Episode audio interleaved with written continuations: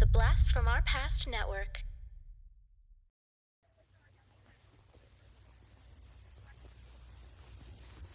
And in conclusion, ladies and gentlemen, here we have one of the most perfect specimens of the human brain that has ever come to my attention at the university. And here, the abnormal brain of the typical criminal. Observe, ladies and gentlemen, the scarcity of convolutions on the front lobe as compared to that of the normal brain, and the distinct degeneration of the middle frontal lobe. All of these degenerate characteristics check amazingly with the case history of the dead man before us, whose life was one of brutality, of violence, and murder. Both of these jars will remain here for your further inspection. Thank you, gentlemen. The class is dismissed.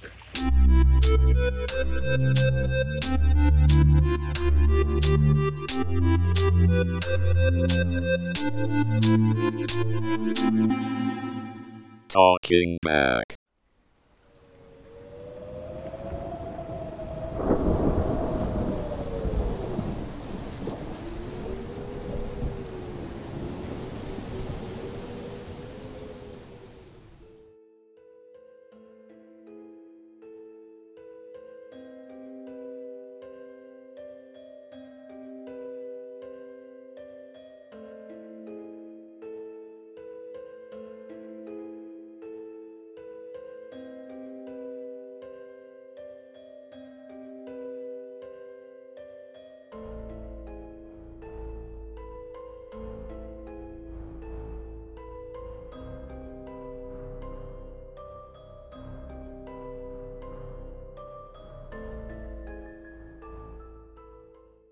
Hey, everybody. Welcome to Talking Back, the podcast where we like to chat about past achievements in movies, comics, video games, and more. I'm your host, Tim. Today, on a very special Halloween episode for all our listeners, be you dead, alive, or undead, we're covering Frankenstein.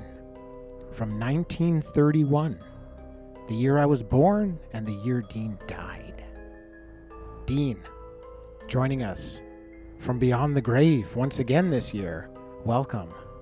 Thank you, Tim. I want to warn the listeners that what's coming next is going to be so terrifying. If they do not want to be offended or scared or dead, they should probably turn the podcast off now, because what is to come might just strike them dead. This is true. Few have listened to such terrifying content as we are about to deliver and lived to speak about it. I didn't live. I am dead. We both died last year on our Halloween episode. Exactly. Yeah. Clones took over for the rest of the year, and now we're back. Because this is the ghoulish night when the undead rise once again and drink blood and podcast. And whiskey. Listeners, thank you for joining. We're coming to you this week from the swamp. And Dean, I had a question for you. How is your watching of all the horror movies in the world going? You hit us with that yes. a short time ago. Your mission this Halloween was to watch every horror movie in existence. Yes. Um, it wasn't quite that, Tim. It was every movie that uh, was in the Halloween franchise, the Friday the thirteenth franchise, and the Nightmare on Elm Street franchise. Um, it went okay. I hit a little bit of a roadblock. Um, it, it's a lot of movies. There's a lot of movies to go through in a, I think I tried in a month and a half. I finished all the Halloweens. I am through four Fridays and three Elm Streets. So I'm still working my way. I'm going to continue on. I'm still going to push through because they're short movies. So I think I can do it, but it has gone chillingly, Tim. Hmm. Good effort.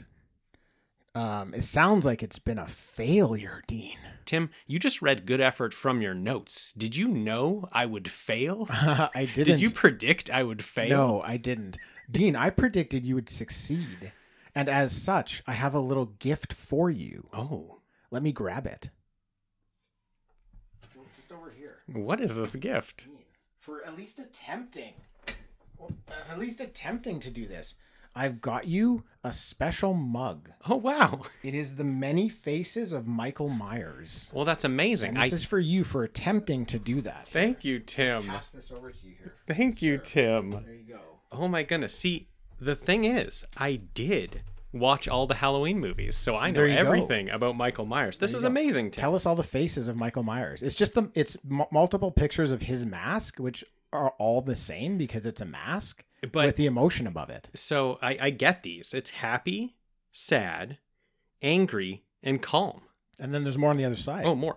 Excited, sleepy, confused, and jealous. It's all, and it's all the emotions he goes through. These are the many faces of Michael Myers. I have come to really love Michael Myers. So I am really, I, I appreciate this mug, Tim. Thank you so much. I'm going to pour You're welcome. my alcoholic beverage in it right now. I was going to fill it up with blood for you, but then I thought you can just fill it up with your own blood. Yes, yes. Thank you.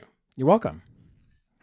Now, moving on to the main topic, murder. No, no, sorry. I'm just kidding. There is so much murder on our episodes this month. Yeah. We got deep into the murder.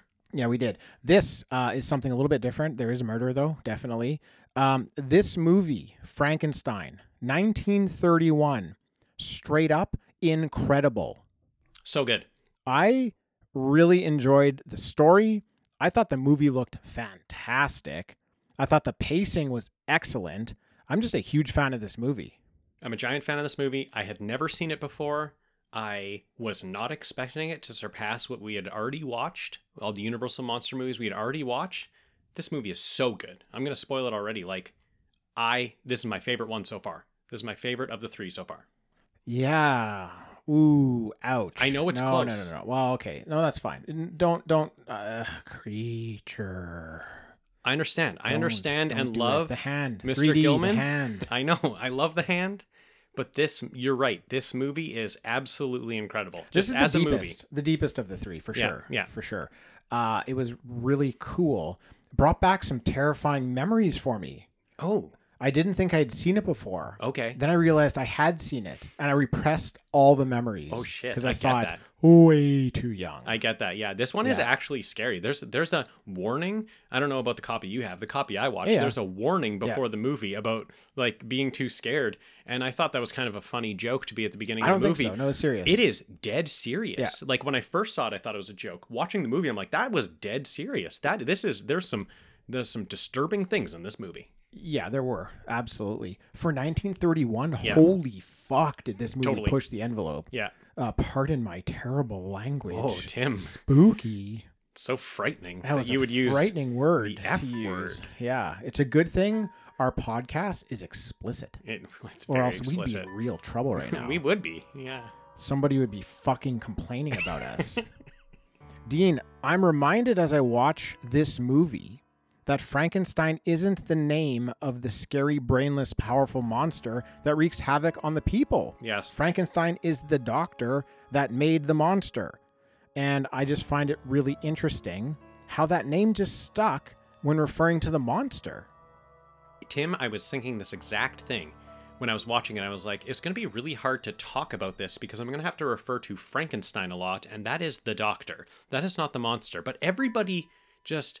that name just stuck for everyone for the monster. That has never happened with any other monster you can think of, that the person who created it, the name stuck for it. So you have like, you know, the purists who know about it and say Frankenstein's monster, they correct you on it. Right. But it, it, I, I don't know why that happened, because it's not like they call him Frankenstein one time in this movie. Like, I have no idea why that actually happened. Well, all of the Universal Monster movies are named after the actual monster. That's why it happened. Dracula, the Wolfman, yeah. the Invisible Man, Creature. Creature. Which leads me to believe, Dean, the true monster of the movie is meant to be Doctor Frankenstein. Holy fuck. You're right, Tim. You're totally right. And after watching it, um, I'd actually say it's up for debate, because the doctor and the monster... that's a close battle for who the true monster of this movie is. I, I I think I think the monster is just misunderstood.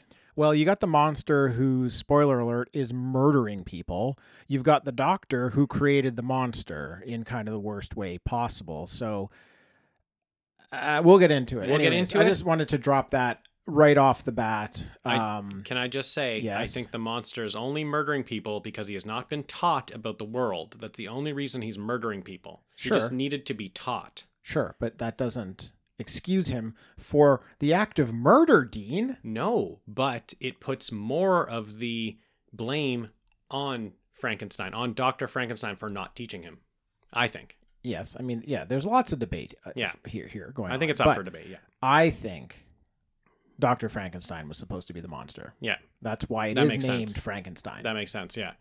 He's a good-looking man. Yeah, he's, sure, he's got that jet black greasy hair. Um, now this movie released in nineteen thirty-one by Universal Pictures with a budget of two hundred sixty-two thousand dollars. Why are you laughing? For What's some so reason, about that? I thought you were going to say million and then oh, I was yeah. going to lose we my nor- mind. We normally say that. Because that's what we normally say. Yeah. No, um, that's a pretty big budget for thirty-one. Yeah, for sure. Um, but the, the film crushes it. It grosses twelve million. For thirty-one, amazing, a huge amount of money, amazing of money. And worth it. Like I can just see that, like everyone would have to go to this movie. Everyone would have to see this movie because it would yeah. be such that it would be such a talk. Like yeah, every, it must have been the word of mouth. Yeah, word of mouth. Everyone would be talking about this movie in nineteen thirty-one. It's just yeah, like you said, it's just showing you things on the screen that are probably really disturbing for that time. I mean, they're disturbing uh, for me yeah, now. They're disturbing exactly. And exactly. I watched I watched a whole I watched so many horror movies this month. Yeah. And it was just this movie was disturbing for me. Yeah. Yeah, same. So Dracula was also released in nineteen thirty-one, and after its success, Universal decided to immediately create Frankenstein. And after playing Dracula, Bela Lugosi wanted to play Henry Frankenstein, mm. but the studio wanted him to play the monster. Hmm. After several disastrous makeup tests, Lugosi decided to leave the project. Yeah. But Lugosi would go on to play the monster in the nineteen forty-three film Frankenstein Meets the Wolfman. Oh, okay. That's scary. That is scary. Frankenstein meeting a wolfman? Very scary, Tim. That's the stuff nightmares are made you, of. You did say one thing, though, that I, I really liked, and that's Bela Lugosi as Frankenstein. Yeah. As Doctor Frankenstein. Oh, Doctor Frankenstein. Yeah. Yes. I kind of love that. Be, that I would be amazing. I kind of love that. Yeah. yeah. Yeah, I'd be down with that. Him yeah. as the monster? No, no. No, I looked at some pictures no, of it. It looks weird, dude. I, I it don't is like it. weird. I don't like it. But Doctor Frankenstein? Yeah. Um, did you happen to check in on Cousin in the Cellar recently? Oh, Cousin is doing just fine, Tim. Is he? I haven't checked on him in a while, and I'm just wondering if he's, he's getting food and water. He's doing just fine. You're taking care of things. I save scraps at the dinner table and take them down to Cousin. Perfect. Tell next time you go down scraps. to the cellar, tell Cousin, hello. I will. Next from, time. From me and Brian. Brian I will. says hello too. Next time I bring him scraps from our guests. Oh, do we, do we kill our guests now? I know we've yes. killed listeners before, but do we kill our guests now? I, Tim, I killed one listener one time. You bring it up. That's what I, you say. One time That's I killed a listener. That's what you say. Our numbers dropped drastically last October. One time. Now, we like to talk about all of the weird and strange monster movies that were made by Universal Studios.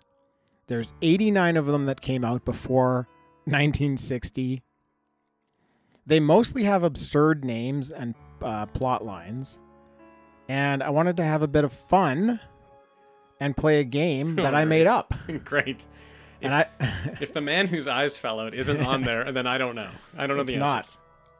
Not. Um, this is a game I made up, and I call Is It Real? Oh, great game, Tim. Great game. Now, I'll read the name of a monster movie yeah. and a short synopsis of the plot. And Dean, you have to decide, is it a real Universal monster movie or a movie that I made up? Tim, you're telling me you didn't just make up fake names, you made up fake synopsises for movies? Yeah, it's, dude, it's our Halloween episode. Thank you, sir. I'm I, pumped gotta for drive this it game. Home. Let's do it. I'm I gotta, pumped. This is, this is for us. This is for the listeners. Let's have some fun. Okay. So I want to start off by giving you an example of a Universal monster movie name and a synopsis, so that you kind of know what you're in store for. So this is a real one? This is a real one. Okay.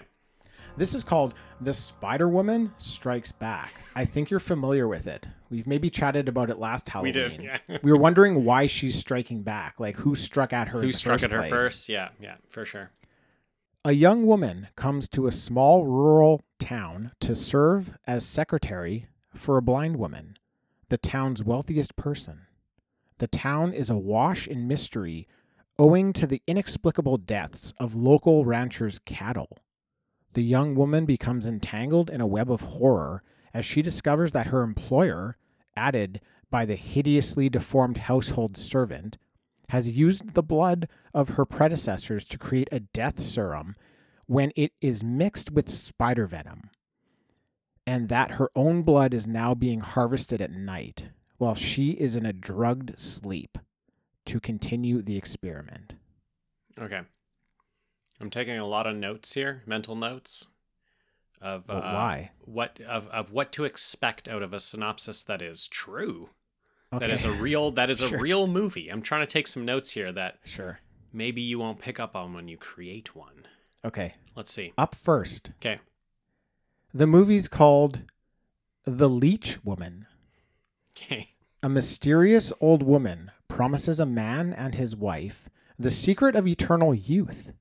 They accept and witness the secret ceremony of how to do it. The wife, now obsessed with staying young, starts killing more and more people until the police show up at her house where she kills herself by jumping out of a window. Is it real? Okay, Tim, first of all, that's an amazing synopsis that you just wrote up. Because I know The Leech Woman is not real, because I know you have a thing for leeches. So I think uh, you made that up. Eh. That's real? That is a real Universal oh Monster goodness. movie. Oh my goodness. Wrong. Okay, oh for one oh for one oh for one Did you pick that one just because you know I know you have a thing for leeches? I, d- I don't have a thing for... What are you talking about? I don't even know what you're talking about right now, Dean. You're wasted on blood right now.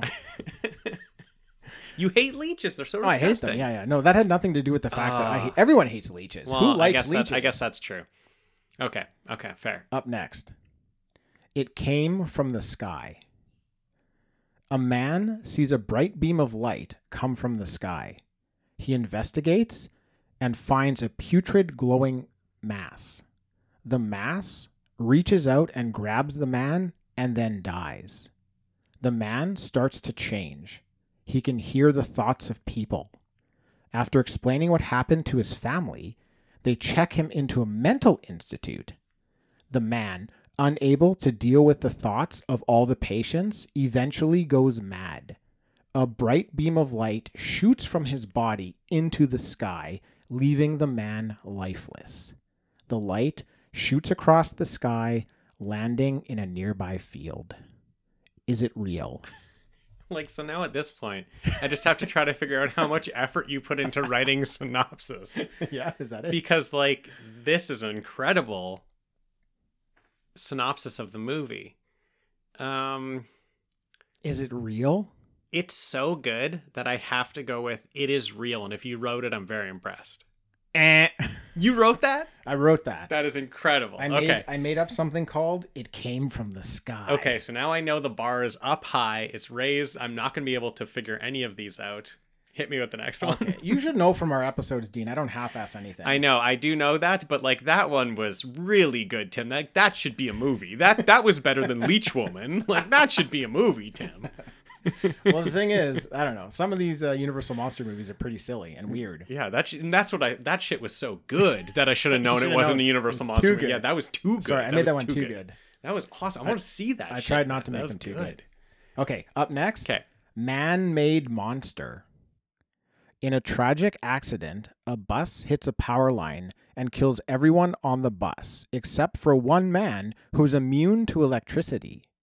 A mad scientist runs tests by giving the man more and more doses of electricity until the man's mind is ruined and can kill with a touch. After accidentally killing someone, the man is sent to the electric chair.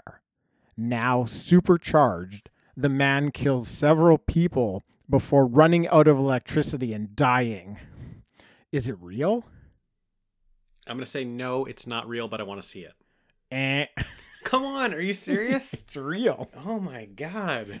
You're doing terrible. I'm terrible. Over three. I need wow. to see this. I need to see that movie. Yeah, that one sounds that was good. good. Eh? So that was that one sounds so good that I thought you must have come up with it. Right. That, yeah, yeah, yeah, I need to see that movie. Yeah, Man-Made Monster. Just the electric chair getting supercharged. Like, that's just good. That's I know. a good idea. That's so cool. Yeah. Yeah. Okay, up next. Oh, my goodness. The Invisible Boy.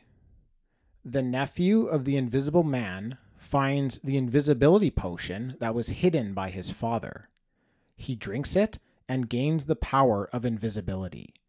Unable to communicate with his parents, he watches as they're murdered by gangsters. When the potion finally wears off, the boy is blamed for the murder of his parents. He sets out in an attempt to bring the gangsters to justice. Is it real? I don't like this game anymore. Um, this movie is not real. You made up it. You made the movie up. That is correct. Yes, I got I made one. that one up. Yes. I made it up. Yes. Oh, good one. Okay. Also very good, Tim. Good. Thank you. I want to watch that one too. Uh, last one. Okay. Horror Island. A man saves someone from drowning and as a thanks is presented with a treasure map. Unfortunately, the island turns out to be haunted by a phantom and the treasure turns out to be fake. All is not lost though, because as the man is leaving the island, he's greeted by a government agent who wants to buy the island and build a naval base. The man accepts and is paid seven million dollars. Is it real? That's too specific. That's real. Yes, correct. Yes. That's real. Yes. All right. You got the last two, Dean. Okay. So I, I'm respectable. I'm two for five. I'm two, You're two and three. Two, two for five. Yeah. That's respectable. Yeah. Yeah, oh, you made man. a nice little comeback. There. Bad start though, bad start. Then I got the hang of the game. You figured it out. I figured it out. Okay, good, good for you. That was fun, Tim. Thank you for that game. Thank you for putting the effort into that. You're because welcome. Some of those were incredible. That first one that got me was amazing. I figured there was no way you could have written that. I assure you, none of those were first draft material. okay, those yeah, were yeah. combed over yeah, so yeah. many times. Worth it. Um, but Worth now I'm going to take a sip of my goblet, Dean. Uh, do it. Um. Earlier, I was stabbed and I'm leaking blood. So right. I need to drink some more to fill fill back up. Yeah, it makes sense. Now, Frankenstein, the movie. As you mentioned before, Dean, it starts with some dude coming out from behind a stage curtain, and he gives us a brief synopsis of the movie and about how strange it is.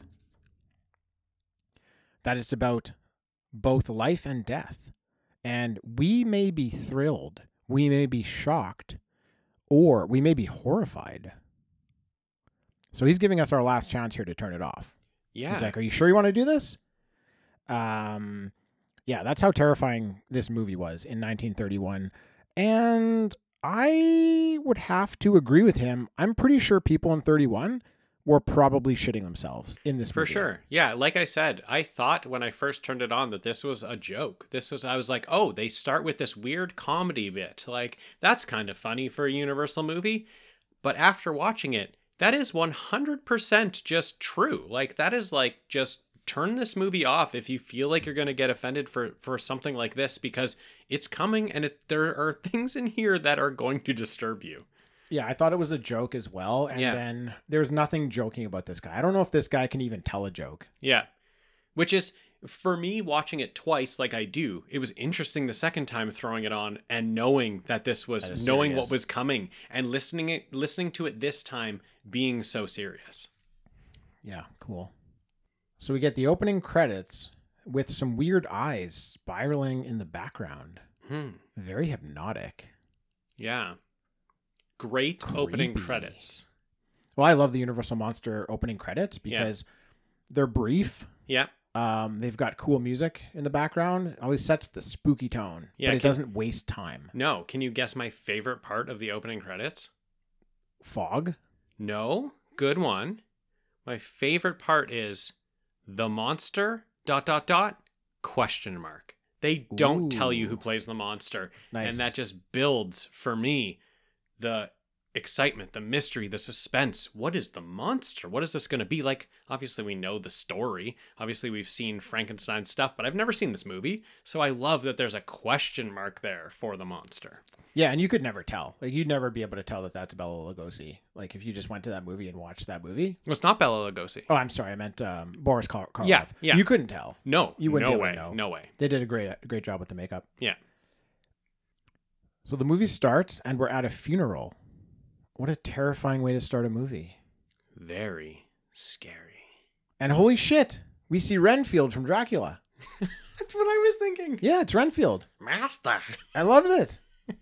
He's obviously there to steal the body. Like, I, the first oh, I so see Renfield, obvious. I'm like, he wants that body. Yeah, we're digging up graves. He I'm wants thinking, that fresh body. I'm thinking Tales from the Crypt. I'm thinking Renfield. I'm just getting all of the vibes that I love at this point. Yeah, so for anybody who doesn't know what the hell we're talking about, Renfield was in uh, Dracula, and we covered Dracula on our last Halloween yeah. special, and Renfield was one of the greatest parts of that movie. For sure. He was the Gollum of Dracula. Yeah. And he's back in this movie. He's back. Playing he's... kind of like the same role. It was awesome. I love him. Wait.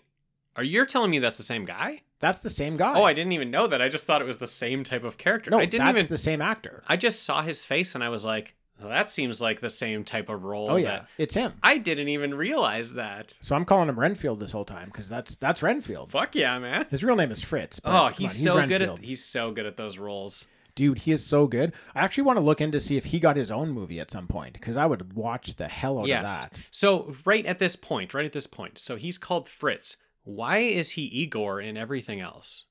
Why do I think when I think Doctor Frankenstein's assistant, I think Igor? His name's Fritz in this movie. Well, I think that's another misconception, right? Same, okay. as, same as everybody thinks Frankenstein is the monster. Yeah. I think everybody just thinks that because there's this yeah. hunchback in the movie. That he's Igor. And yeah, I don't I don't really know. Yeah. I, I'm, I'm assuming it has to do with that. And the, I haven't seen The Hunchback of Notre Dame, but I'm assuming it has to do with that as well. I oh, don't know. Okay, who, uh, yeah. who is Igor even? Is as far as I knew that that the the the hunchback that's the assistant to Doctor Frankenstein's name is Igor, and that's not his name in this no, movie. No, his name no. is Fritz. I talked to uh, my wife who's read the book. She said there's there's not even like an assistant in the book. It's just so that right. in the movie you have someone to talk to. Um, yeah, maybe in the translation over to Russian, Fritz gets translated as Igor. Oh, okay, yeah, maybe. Yeah. Um, um, I'm I don't kidding. know where that comes from, but like that's what I know. I know Igor is the assistant. So I think that's all from Castlevania, where you fight level four, you fight Frankenstein uh, and Igor. Yeah, yeah, true, true. Tim, it could be from that. That ruled. That was an awesome fight. That was good. Yeah, you just use your potions to freeze that little butter. Potions, right? I was gonna say, do you jump and cross? No, no you, potions. You run right up yeah. to him. You you potions, be the most yeah. aggressive. You run yeah. up and drop potions, yeah. and they don't move. I love that game, man. Otherwise, it's a it's a real real hairy situation if yeah, you don't yeah, have yeah. potions. Now, with Renfield in the graveyard is Doctor Henry Frankenstein. And after the coffin is buried and everyone is gone, Renfield and the doctor dig up the grave and pull out a coffin. They say, he's just resting, waiting for a new life to come. Cool. Okay. Yeah. Okay. Okay, guys. I've read Tales from the Crypt. Weird. Somebody's going to get murdered over this. Over this grave digging, someone's getting murdered. Yeah, this is a very Tales from the Crypt feeling. Yeah. yeah. Definitely. They're greedy, and there's a grave involved. Yeah. There's even going to be a love triangle. And they want something that they shouldn't have. Definitely, yeah. They say they need a brain. So the ghoulish little man Renfield goes to a local university where they have an exquisite brain on display. And the professor at that university... Did you recognize him? Yeah, he's the guy who came out of the curtain at the beginning. He's the guy who warned us about the movie, isn't he? I don't think it is, oh, but shit. uh, you know him as uh, the hairline of Ed Harris, also from Dracula. Oh. That's Van Helsing from Dracula. No way. He's in this as well. I should have just looked at people's names in the credits. I should have looked at his hairline. I was just worried about that question mark beside the monster. Yeah, I know. So he's there too. Oh, cool. So Renfield goes in for the exquisite brain. But the clumsy fool drops it and it breaks. Yes. So he has to grab the next best thing, and there is another brain on display, the brain of a criminal. The brain of a criminal.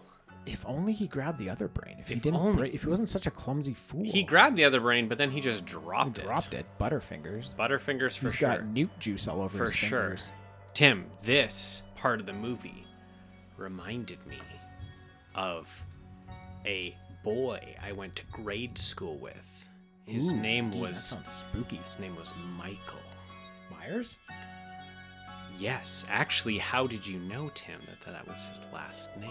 His name was Michael Myers. He had an abnormal brain. Oh. And he killed his sister one Halloween night. True story. I, I saw the documentary. Yes. For the first time. I went to school with I went to school with him. Very cool. Grade school. Very cool. He seems like a good friend. He is a great friend. We learn that Henry Frankenstein is a brilliant scientist and recently left his job at the university because they wouldn't supply him with enough dead bodies for the advancement of his research on the regeneration of life. Uh, yeah, obviously. So... Can you imagine that conversation with your yes. manager? Yeah.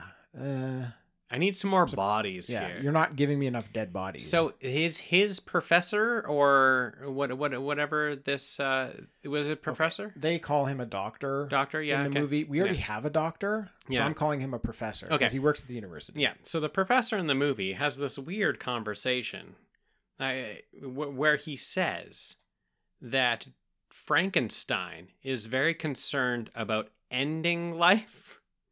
And then using that life to, or using that body to then produce life and create life. Yes. So was, maybe he was suggesting to his professor, you don't know if the bodies? Just kill some people. Like, let's yeah, just right. kill some people. I need some yeah. more bodies. I know a way to get more bodies. I know a way. Let's just kill some people. Yeah. Uh, he, he said that he's obsessed with destroying life yes. and then recreating it. Yes. That's yes. what he's obsessed with. Yeah, yeah. That is, um, that's disturbing. Yeah. Yeah. Uh, red flags. Red flags. Yeah. For an employee. yeah. Yeah. You, you may have to give him like a, a verbal or a written warning after that one. Yeah, definitely. We see Doctor Frankenstein's castle now on a dark and stormy night. And it looks glorious. Mm-hmm.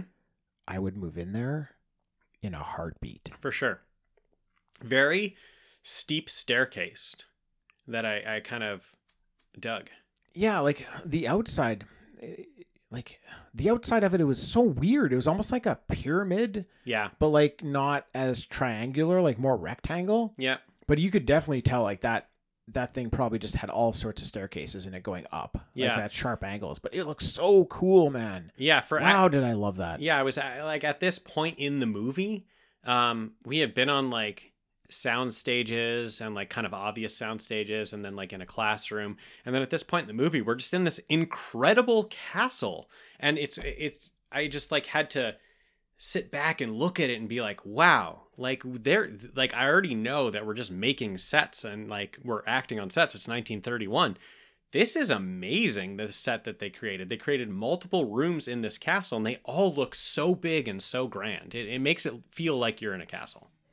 It sure does. Yeah. I would say I thought Dracula's castle was more spectacular. Uh, yeah. It was more grand. I think we made it to more rooms. I feel I like thought this, it was a little bit better. I feel like this castle was more vertical. There's more stuff happening up. Mm-hmm. Like the rooms were smaller and there's yeah. more stuff happening happening on multiple levels. Right. Where Dracula's castle was more vast. It was just like the, the, it was amazing and it was beautiful and it, it felt huge. This one feels a little bit tight, but that it goes up for quite a while. It feels like more of a vertical true. castle. Yeah, true.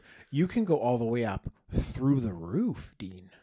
Yeah, true. If you're lying, I mean, if you're lying on a medical bed, it's essential to this. Through yeah. the roof. Yeah. Through the roof, man. Doctor Frankenstein's fiancée, Elizabeth, is worried about him, and she goes with the professor and friend Victor to talk to him in the castle. And he's not very happy to see them, but he lets them in anyways. They think he's ill. He says he's feeling fine, and his work is almost done. He invites them up to his laboratory, and I love Renfield here. He's just like, running. He's like running and sneaking around this lab. Oh, yeah. Like all squirrely like and hunched over. Yeah. He's just going from like one place to another. And it's like he's investigating all these different things. It's that, he's really good. He's so good. Yeah. And Doctor Frankenstein is so good too, because yeah, we're, yeah, we're talking about a mad scientist. Like they say mad scientist a lot. And, you know, I never really know what that looks like until you sort of see it on the screen. And this is, Doctor Frankenstein comes across to me as like a guy that was normal and just got so obsessed with this one thing, so obsessed with like bringing life from the dead, that this is everything to him. Like his fiance shows up to see if he's okay, and he's just like, you're ruining everything. Yeah. What are you doing here? He's, what are you doing here? You're ruining everything. And I, like, it's his big moment. It's his moment to try to test if his theories work. And he doesn't want to see her at that point. He's so obsessed with this one thing. And I, I've said it on the podcast before. I love movies about people who are obsessed about one thing. It's just, it, it becomes so interesting of, of like, how did they get to this point to be so obsessed with this one thing? So I think he's yeah. doing a fantastic job of being the mad scientist in this. Yeah, obsessed is the perfect word. Yeah. That is exactly what he is portraying here. So the storm outside really starts to pick up, and Doctor Frankenstein raises a dead body up and out of his laboratory ceiling into the sky, where it gets hit by lightning. He brings it back down into the laboratory, and its hand starts to move. The doctor says, now he knows what it feels like to be God, which was a very controversial line at the time and was cut from the movie. Oh, really? And only put back in, you know, fairly recently, like maybe in the past twenty, thirty years. Oh, interesting. That's very interesting. There are uh, several scenes that got cut out. Huh. Um, because I don't think they had the same type of like ratings board that they had maybe in the seventies, yeah. uh, that were kind of like way too far over the top, but they still had their ratings board that asked them to cut some stuff out. Um, I can't remember one country, maybe Italy or something. Italy. There was one country that asked them to cut essentially half of the movie out, or they wouldn't let them film, wouldn't let them um, like show it in the country. Wow. So um, they, they turned that offer down. Yeah. I really like this line. Um, It's very on the nose, obviously, of what they're going for, but I really like it. I really like that he yells out, you know, it's alive, and now I know what it feels like to be God. And why I like it is because he put this body together. He didn't just, we're, we talked about that one body that he dug up that from the yeah. grave, but he actually went and got a couple other bodies, yeah. got the brain, put all this stuff together. He was sewing up different parts, uh, and he created this this person that he wants to bring back. So he really feels like this is his creation. He doesn't just feel like he found a body, figured out a way to bring it back to life. He feels like he put something together. He modeled something, and he, he made life. And it's all because of him that this thing is living and breathing. So I like that line a lot.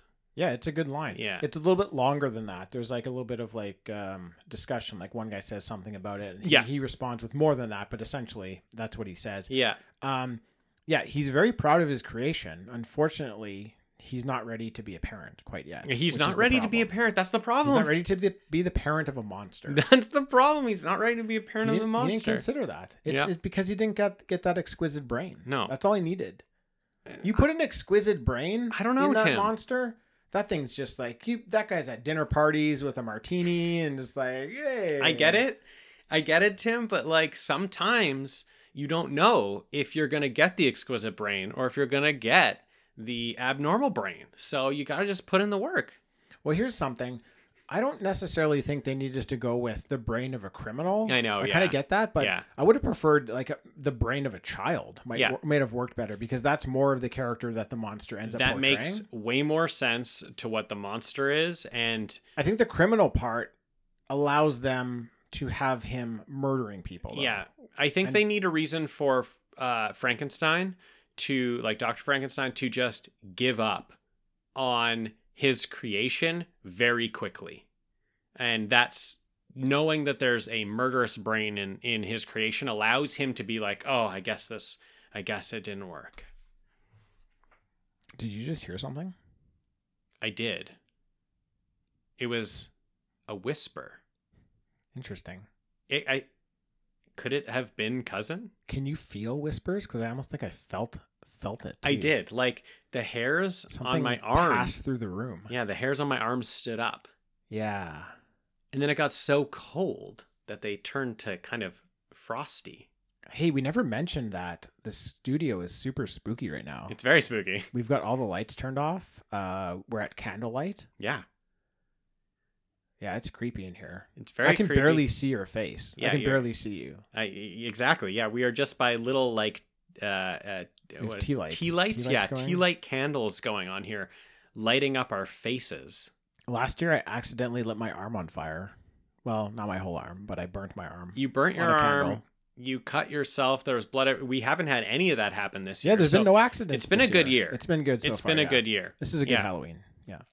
But, Tim, that's because I haven't slit my knife into your throat yet. True. True. And that is the plan that for later. That will be a messy scene. That's that the happens. plan for later. Yeah. Yeah. Tomorrow is going to be a lot of cleanup. Yeah. A lot, a lot of, a lot of cleanup in the studio. We're gonna mop it up. Yeah, we're gonna call uh, the maid service to just come and help us with that. Oh one. yeah, oh yeah. yeah. They know the drill. They've cleaned up. They cleaned up all the guest bodies from here. Every Halloween, they're scheduled at this studio. Yeah, yeah. Just whatever. If there's chunky pieces, put them in a Ziploc. Yeah. Put them in the cellar. Cousin knows what to do. Yeah, we pay them in gold pieces, so no questions asked. Oh, I don't. I don't pay them. You, oh, I do. I them. handle. I don't know how you pay them. I handle the gold pieces. I'm busy editing the episode. Right. You, you deal with all the cleanup. Yeah. Now the monster that had moved. I actually liked how quick that all happened. Like it gets hit by lightning. Yeah. They bring it down. Yeah. And it the hand moves just right away. Great. Great. The monster seems to understand what the doctor is saying to it, but Renfield gets too close to the monster with a torch and it freaks out. It starts fighting the three men and they have to hold it down. They have to tie it up and they throw it into the cellar. Yeah. With cousin. With cousin. He's there with cousin. But Tim, Renfield is a complete fucker in this scene. Like he's just antagonizing this well, thing. one hundred percent. Like he comes in with a flame. The monster's afraid of it, and he just keeps pushing it in his face. He's he just, torturing it. He's torturing it. He wants to torture and antagonize this monster, and that's no good. So the, the monster reacts violently, so now um, Frankenstein, Doctor Frankenstein, is, is very upset. I'll say two things here.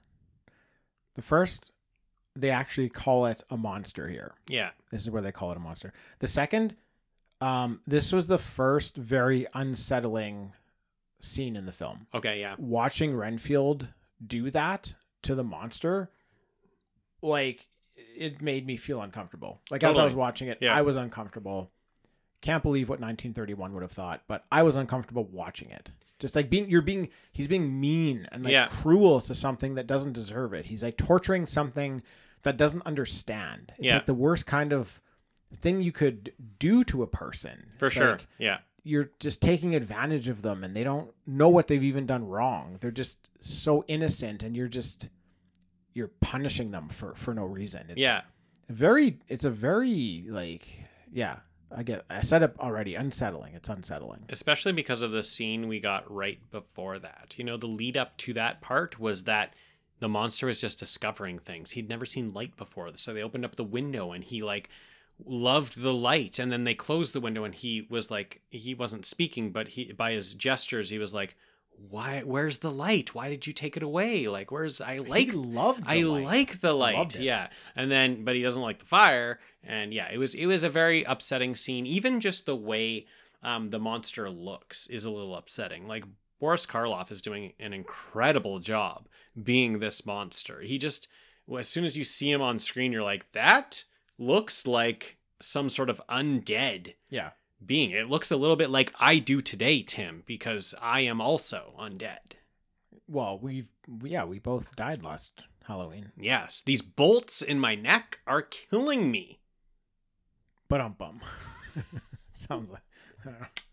Yeah, it's like, yeah, Renfield learns that this monster doesn't like fire and then starts abusing him with it, right? Yeah. It's like if, if you were if you were on like the playground with a kid and he's afraid of bugs. Yeah. Right. And and you, you learn that about the kid.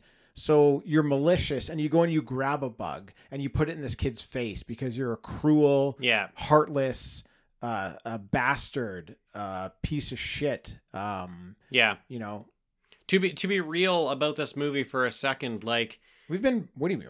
Sorry. I've been being real the whole time. I've been being real the whole time too, but this is this, what's coming up next is not a joke. This is real. Um, is like, I'm trying to figure out this Renfield character because all he does is want to keep torturing the monster for no reason, it seems like. Is it supposed to be some sort of like sibling thing? Like some sort of like, I'm jealous of the new the new kid that that Frankenstein has now? Because yeah. he, as soon as the monster comes into creation, all Renfield does is torture him. And it's like, why is this? It, maybe it's just supposed to be this jealous older sibling that is now not getting any of the attention anymore. Yeah, I actually hadn't considered like that at all. Like, yeah. why Renfield was behaving like that. It definitely could be that. That's an explanation. Yeah. Um, the other explanation could be that that was the way he was treated because he's a little bit different as mm. well. Okay. So, yeah. Like, he could have been the one on the playground that people abused and Good point. tortured. And now maybe that's just all he knows. Right? Well, and and this is it. his chance and his opportunity to do yeah. that as well. Yeah. You know, and to I, sort of, yeah. I guess the third thing is like, how would you act if a body raised from the dead and attacked you? I might actually not consider its feelings at all. I might just try to hold it back with fire the best I could. I might be like too scared to even yeah. care about anything else other than just keeping this thing away from me. Yeah, which I think is everyone else's reaction to the monster in the movie, but Renfield goes after him. Like, he comes with that fire and he goes after him with the fire. But yeah, I know what you're saying. They they do relate the monster um, a lot to um, animals, you know, to sort of animals that would be, that could attack, that could attack you. What do you do? You put them down. You know, that's what you got to do. You got to just get rid of the animal. Um, so that... I do understand that point that it's like, oh, well, it's not it's not a human. You just brought this thing to life and it's been attacking us. So let's, you know, let's get rid of it. Mm-hmm. So some time passes here and we get a scene back at someone's house where Elizabeth, Victor, and the professor are talking to Baron Frankenstein, who I think is the doctor's father. Yeah. They never really specify. Yeah, but for sure. They have the same name, so it seems appropriate. Yeah. Now, I love the Baron, by the way. You love him? I love the Baron. Oh, I hate him. No, you hate him in the first scene. I always hate him. What? All the way. After the Even first, to the very end. After the first scene, he is so happy with everything. I hate him, dude. I, you're not going to convince me. I he think... loves beer. He loves beer. He's such a he's such a loser. He thinks oh, he's man. so funny. Oh, he thinks he he's so thinks funny he's for the sure. Big shit. Oh, for sure. His jokes are terrible. They're terrible. He's the only one laughing. He's always like, like upset and like monopolizing the conversation and just. I, this guy was a wiener. Yeah, I did not like this guy at all. He he he thinks he's super funny and he's the only one laughing at his jokes. Tim, sounds like me. That's okay. I think that's why I relate to him. Okay, fair enough. Fair enough. I'm not going to argue with that. The the four or five of these people are, are, are all back at, uh, at this house. And this is one of the things that I really liked in the movie. I mentioned before, I like the pacing. Yeah. This is what I'm talking about, because after most of the scary um, or unsettling scenes in the movie, with, right. they, they hit you with a lot of them. Mm-hmm. After every one, you seem to go back to this group of people just, just talking about Doctor Frankenstein or a different scenario. And it gives you a chance to catch your breath.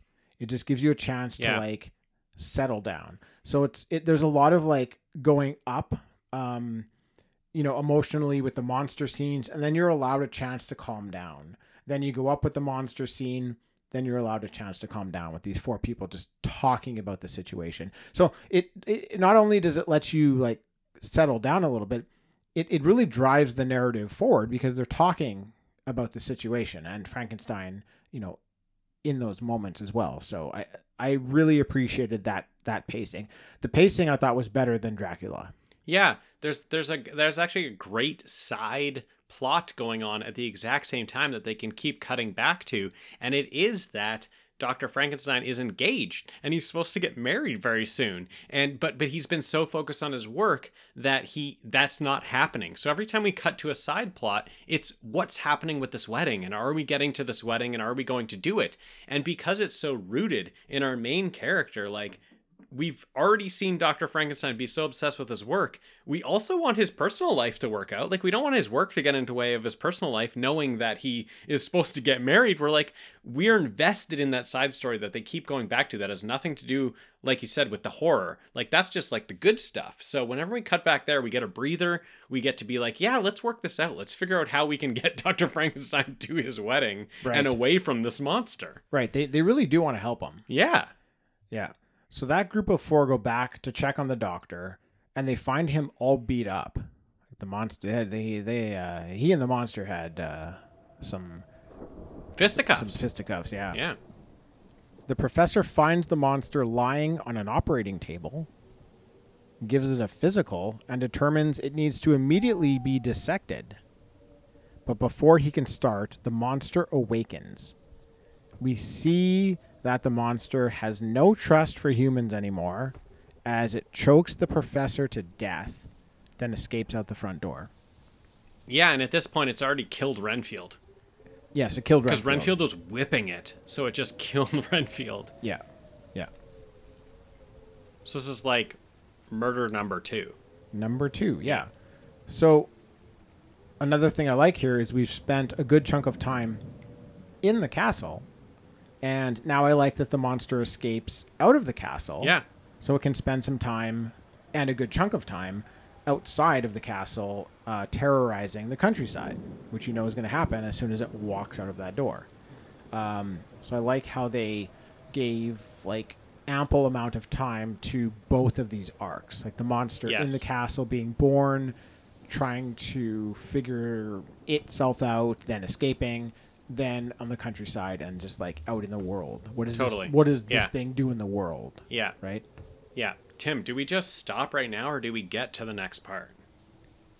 Because oh, the oh, yeah. next part is... We go to the next part for sure. This is the the part I want to talk about the most. Is, I know, but it's so tough. Okay, well, you leave the room and I'll talk okay. to the listeners about I'm it. I'm just going to plug my ears. Yeah. You go. You plug your ears. Okay. The doctor...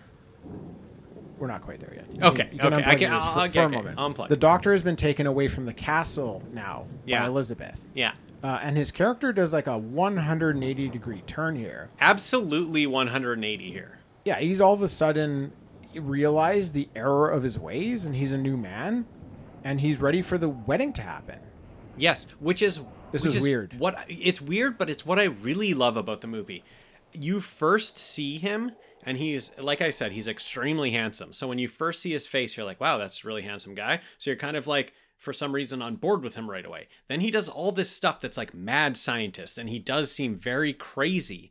And then he has this altercation with his creation, and he just flips. He decides that it wasn't all about that, and it should be about his fiance, and it should be about his wedding coming up. And this flip that he does makes me really look back at that mad scientist and think that was a great performance. And he really right. sold to me right. that he had just gone so obsessed with his work, and he had just got like, like his work had just absolutely consumed him, because this man who we find out is not who he used to be. You know, he wasn't always like this. He just got really, really deep into something. And I, I just really liked this switch. Not that he was the mad scientist the whole time, but that he had switched to being like, yeah, you know what? Maybe I should just go on with my wedding and forget about this thing. Yeah, fair enough. I understand that point of view. I didn't like it. Yeah, it's fine. It was yeah. too too much of a switch. Yeah. Um, if they had given us a little bit more, maybe give us like a couple scenes of him yeah. like transitioning through it, or like a a, a monologue of him It, like realizing the the error of his ways. We don't get any of that. We no. just get like mad crazy doctor, yeah, and then like, oh, I just want to marry you and be uh in love with you, and let's just forget about that monster I made. And along with that, this is this is where I have trouble deciding who the monster in the movie is. Okay, yeah, because he has his like redeeming the rest of the movie, he's like this redeeming, redeeming character in a way. Yeah, like he's sure. not trying yeah. to just like raise the dead anymore. He's he's changed. So h- how is he still the monster? Yeah. If he's found redemption, right? Yeah, and no. then how is the monster the monster if this guy created him and the monster had no chance at anything? Yeah. So I'm kind of left wondering who is the monster. Yeah. Yeah. Right. So, so I, I wish they would have kept Frankenstein, uh, Doctor Frankenstein, uh, like the way he was the whole movie, so that I can truly believe he is the monster of the movie. Yeah. They, he was, he was pitched to us as crazy right off the bat. So this turn seems just absolutely wild. Um, whereas like you, you're thinking like, as soon as they're he's pitched to me as, you know, this mad scientist, I'm thinking like his his fiance. Why does she even care about this guy? Like, he's so mean to her. All he cares about is work. Why are you even marrying him? So then when this switch happens, I'm like, oh, okay, maybe he wasn't always like this. You know, maybe I'm being injected into the middle of a story where he's like gone mad now. And but but I understand that like he was pitched to us as mad. So this this. switch seems it does seem very drastic. Yeah, I just think it's too quick. Yeah. We catch up with the monster walking through the trees. Dean, plug your ears. And this is one of the all-time, I think, iconic scenes. Um, visually, for sure. Whenever I just see a picture of yeah. this scene, yeah, I'm like, ooh. Did you know this was coming? Did I know this was coming? Yeah, I didn't know this was coming. No. It it no. crushed me. I didn't know it was coming because this was another scene that was cut. Oh, yeah, I get that. So I get that. Okay, get to it. But it's fine. He comes across a young girl by the water's edge. The girl offers the monster friendship. She gives it a flower. And the monster is loving the interaction. It's smiling. It's laughing. It's playing like another child would. Yeah. It doesn't understand, though. And as they're throwing flowers into the water and watching them float, the monster picks up the girl and throws her into the water, thinking she'll float like one of the flowers. And it turns out that she sinks like a stone. Yeah. She doesn't know how to swim. So the monster knows enough here to realize that what it did was bad, and it flees. Yeah. It immediately has regret and flees. And it's just a really, really eerie scene. Yeah. Because it's shot so beautifully. Yeah. And then they just hit you with this really shocking moment. And I mean, I'll be honest with you, I just get chills For from sure. this scene. Just, I get chills. Um, I think this scene scared me to near death as a child. Yeah. I think this is why I purged this movie. That makes sense. Out of my brain. Yeah. Because I always remembered that imagery, but I thought I maybe just saw that imagery somewhere, but I, I'm pretty sure I saw the movie. Um, the throwing in the lake part was cut from the thirty-one okay. movie. They didn't show the throwing from the lake. They just showed Frankenstein as he sort of started moving mm, towards her yeah. with his hands. Yeah. Then they cut. Okay. So the throwing in the lake never So you happened. Just like understand what happened. Well, you understand because yeah. of what comes later. The next, yeah. like a, a scene or two from well, now. We see him pick her up and he throws throw her, her in the into water, the water and, she, and sinks. she sinks. Yeah. Now this, um, that additional footage was like lost for decades. Oh. It was just, it was found in the eighties. No way. By a restoration, a movie restoration company in England. Wow. They happened to just come across that footage and were able to restore it and wow. put it back into the movie. So we both own the Universal Monsters, um, like whatever the Blu-ray set yeah. is. And it's got all these cutout scenes are wow. back into the movie. But Cause I mean, like, I, I saw that. I was just like, oh my goodness, was I in shock when I was watching yeah. this. When that scene starts, the little girl is holding a cat.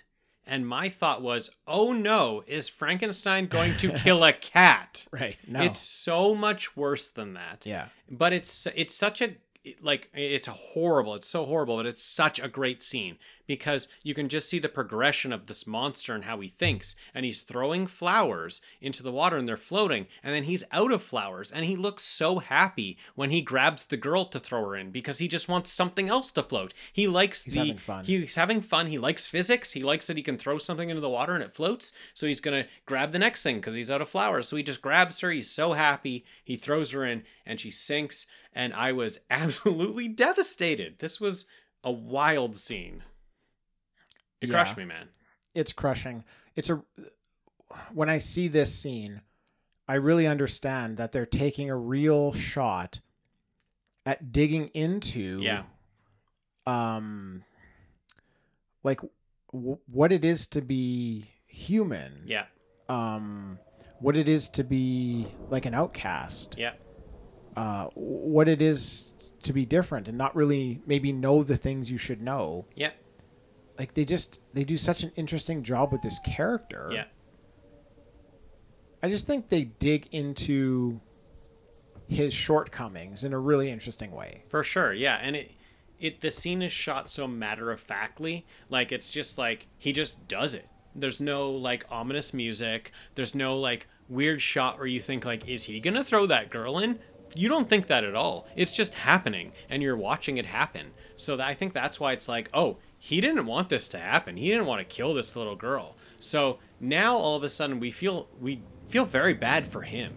He, even though he just committed the worst thing we've seen in the movie, I feel bad for him. I feel like he didn't want to do that. He just did the worst thing in the movie and he didn't want to. So how yeah. are we going to react to that? Like, what's what's the movie going to be from here on out? Yeah, uh, Boris Karloff does a great job of he's so portraying good. emotion with his physical movements yeah. and his sounds. His he's sounds really are very good with good. sounds. Yeah. yeah, there's haunting sounds. Yeah. from coming from him in this movie. Yeah, Tim, question. But, what? Does the monster kind of look like a manus? I felt like he kind of looked like our relatives. That's a really weird question, dude. I know. I just thought I would ask you. I, I have to say. Like, I, I guess no. Boris Karloff. Do you think Boris Karloff looks like I our relatives? I feel like he know. looks like us. I'd have to take a look at a picture of him. Like, without the makeup. I don't mean, like, we look like monsters. I just mean, like... Sure, I get you. I don't I, have a, I don't have a definitive picture of okay. Boris Karloff in my head yeah. to determine. So I don't know. Okay. I'll leave it up like to you. What like, do you think, Dean? Do you think he does? I do. I okay. do. I, I thought... Good. I thought he kind of like could have been my uncle or something. He may be. yeah. He may be your uncle. Who knows? So the father comes walking into the town with his dead daughter still dripping from the lake. Again, so horrible. Dude. Amazing. I can't believe this scene made it into the movie. Yeah. Like for me, it's long. This is worse than the girl being thrown in the lake. Yeah. This is more graphic. Yeah. This is a dead body of a girl dripping with water. And he is carrying a body. Like it's not, I don't think it's a prop. He's carrying oh, a no, girl. Oh no, that's a person. Yeah. He's carrying a for person sure. for so long that is just limp in his arms. Yeah. This is the scene I would have cut out. For sure. Yeah. For, for sure. Yeah. But this is where you, this is, I guess they, if they cut the other one out, they need this one because this is the determining factor saying, yes, for sure she was killed. I mean, plot because, wise, you have to know this part, right? Yeah, he could have just came in and been like, my daughter got killed yeah. or something like that. That would have easily worked. So yeah. I, I just felt like they were really pushing the envelope here. Yeah, totally. Big time. This was so, this was, okay, well, this was unsettling scene number three. The, yep. the, I didn't touch on the second, but it was obviously a couple minutes earlier yeah. when Frankie did a little, was trying to skip skip stones across the lake with girls. um, now, Doctor Frankenstein feels like it's his responsibility to destroy the monster. So along with the support of the town, they go out to search for the monster. So dozens of men with torches and dogs head out after it. And here's the magic of this movie for me, is that after all that's happened, I feel real bad for the monster here. As horrible as it's been, like, okay, I understand it doesn't know what it's doing, but still, like if you were watching a movie about a dog that's murdering people, oh, maybe the dog doesn't know what it's doing, but you still hate that dog that's for doing true. it. That's true, Tim. I feel bad for the monster here that it's getting hunted by these people. Um, yeah. I just feel like they captured the innocence yeah. part of this monster so well. Yeah. In the in just subtle things that they're doing. I don't know what it is, but just as I'm watching and I take everything in, it's at this point where I feel still like the monster is innocent. Yeah. Has some sort of innocence to it. You're right. No one has killed anyone in this movie except for the monster has killed two people that we know in the movie, that are characters we like in the movie, and a child. Yeah. The monster has killed two people we know in the movie and a child, and we're on its side. We feel yeah. bad for it when the town wants to go after it. That's a really great point, that like the movie has got us to that point where when the town wants to hunt him down, we feel bad for the only person that's killed people in this movie and right. killed multiple people in this movie. Yeah. I just feel like it didn't ask for this. Yeah. It it doesn't understand. It didn't ask to totally. be created and turned into this thing. And it's just, it's kind of doing what it knows how to do, but it didn't deserve it. Yeah. That's where the movie switches. So I think it's a, it's a great job. It's yeah, a great it's job, a great job by yeah. the movie to make us feel like that. I don't yeah. know of another movie where you're sympathetic for a scenario like this. Yeah. Like it's a really unique movie. We are for Mister Gilman, for the creature. Sure. But that's just sure. us. You know, that's, that's just like love, us putting that on him. Mister Gilman, yeah. This movie right. really sets it up. They for, put it on you. They put it on, yeah, they put it on you. Yeah. They put it on the watcher to be sympathetic for him in this moment. Yeah. Great job. So Doctor Frankenstein finds the monster and they start fighting. The monster grabs the doctor and heads to a nearby windmill and locks itself in. It climbs all the way to the top as the raging horde try to break their way in below. The monster throws the doctor from the top. He lands on the spinning windmill. Jesus. Uh, then falls to the ground. I thought he folded the wrong way. He, but apparently he, he did didn't. fold the wrong way. You're correct. What? Well, I mean, okay. okay uh, yeah. Sure. Spoiler. He lives. He landed on his back on that fucking windmill. No way. Because he folded over on that thing. The men light the windmill on fire and the flames rise higher and higher. Yeah. Eventually reaching the monster, who's in great distress. It shrieks in terror as the men outside cheer. And in a beautiful but terrible scene, we see from afar the windmill engulfed in flames. We get one last scene where we see Doctor Frankenstein has somehow survived his fall, even though he broke his spine. Okay. And clearly died. Yeah. And his old man, Baron Baron Frankenstein, or whoever this guy is, he leaves us with one last line where he makes a toast to the house of Frankenstein and the end. What the and fuck? If I didn't hate him already, which I did, I hated yeah. him even more here. I get it, Tim. The bookends of him are really bad. The first scene is really bad. The last scene is really bad. In the middle, he's got some stuff. In the middle, he's exciting. I disagree. Okay. He's an elitist. Yeah, I think he said he liked beer at one point, and I'm like, I like this guy. Sure, I understand I like where you're coming from, but maybe that's just flooded your mind. And yeah, you didn't I'm think too about anything else. Yeah, I'm I'm too easy uh, making friends. I think. Yeah, what a great movie though. I actually so good. We've talked about yeah. um, stuff like this before. I needed a moment after this one for sure. I had to sit in quiet for a couple moments, yeah. and just gather myself and gather my thoughts and think about like what I just saw, because that movie is something else. Yeah. And I I just like I, I don't want to discourage anybody from seeing it. It's a great movie. It's like, a great movie, but it's just sad. It's just it, it's I don't yeah. It is kind of sad. I yeah. guess there's there's there's the sad tone to it for sure. That's like an uh, an overarching theme. It's a lot of fun too, though. Like it's a lot of it's oh a yeah, great movie to watch. Yeah, it's visually stunning. Um, it's definitely shocking, but like. If you haven't seen this movie, check it out. Yeah, like it's, it's so worth it. It's so good. I would say there's really good performances. Like we're talking about yeah, nineteen thirty-one, and I think there's really good performances in this movie. Um, I I think this ending is, yeah, I I find it very sad. I, I'm with you where we're at the end. Oh, and like, for sure. The villagers are burning down this windmill that, you know, the monster is in. He's afraid. We already know he's afraid of fire, so he's just freaking the fuck out at the top of this windmill because there's yeah, so much fire around ter- him. It's shrieking. Terrible. It's so horrible. Like, it's it just feels so horrible to watch sort of your villain of the movie go down like this. Like, it it's just we're, we're we don't want him to end this way. At this point, we don't want this to happen. And he's the, the windmill's burning. He's going down, like things like wood is falling on him and pinning him down. He's so afraid. Um, I just it's it's a harrowing end to this movie. I don't know what I wanted to happen at the end, but it wasn't this. I didn't want this to be the ending no, of the movie. For sure not. Yeah. So it's it's very uncomfortable. Um, and it's it's a fantastic movie. I, I thought it was great from start to finish. It's very tight. It's like an hour and ten minutes. Which is great. I love um, that about the Universal yeah. Monster movies. Yeah. It's it's so good. I, I, I absolutely love this movie. I think it's, like I already said at the top of the show, it's I think it's my favorite of the three we've done, even though we, I, I loved all three of them. Here's what this one has that the others didn't. Yeah.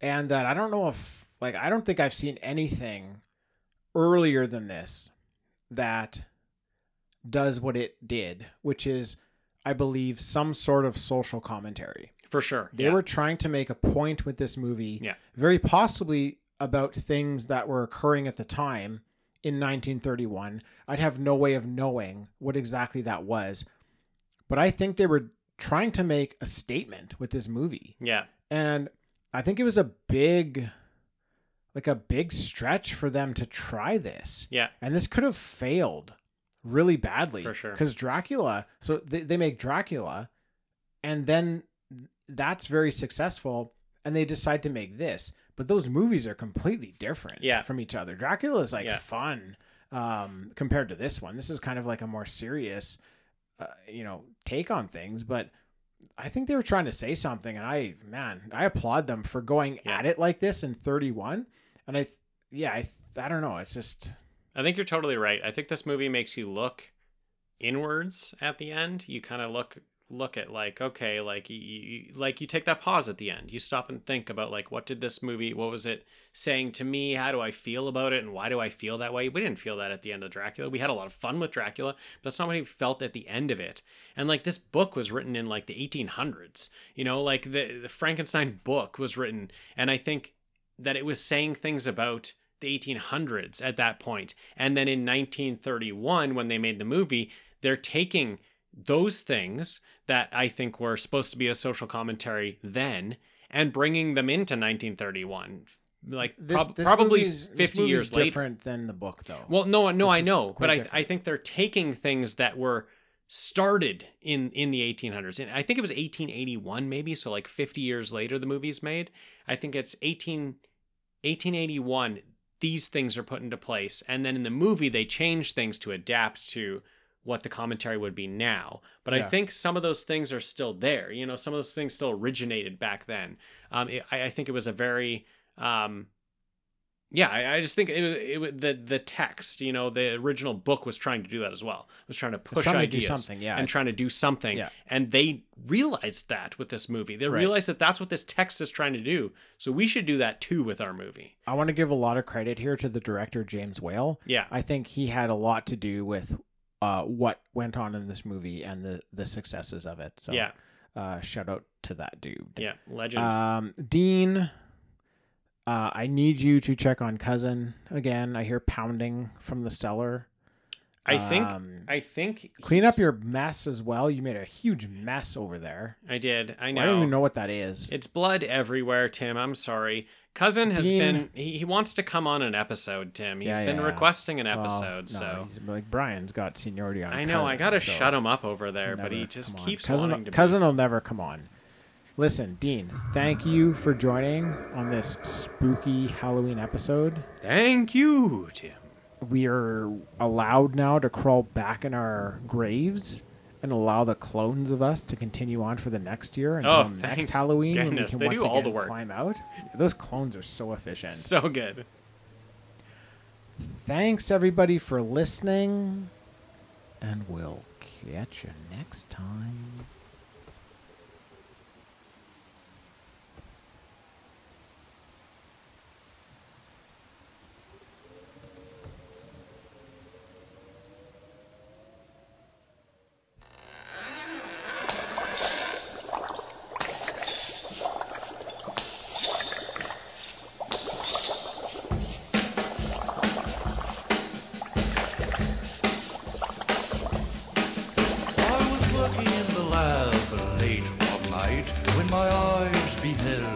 an eerie sight, for my monster from his slab began to rise, and suddenly, to my surprise, he did the mash.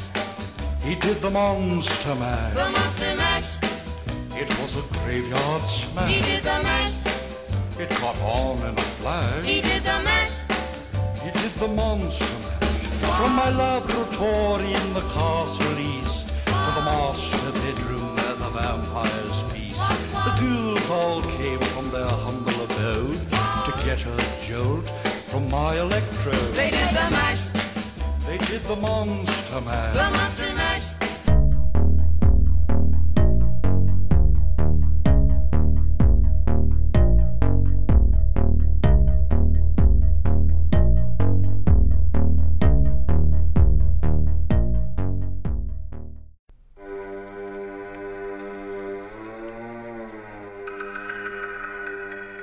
Hey everybody, I'm Corey. And I'm Zach, and we're the hosts of Podcasting After Dark, a cast dedicated to late-night horror and sci-fi of the eighties and nineties, often found on H B O and Cinemax. You know, the movies your parents didn't want you watching as a kid. You can find us every other week on Apple Podcasts, Spotify, Podbean, and Stitcher. This is what you want. This is what you get.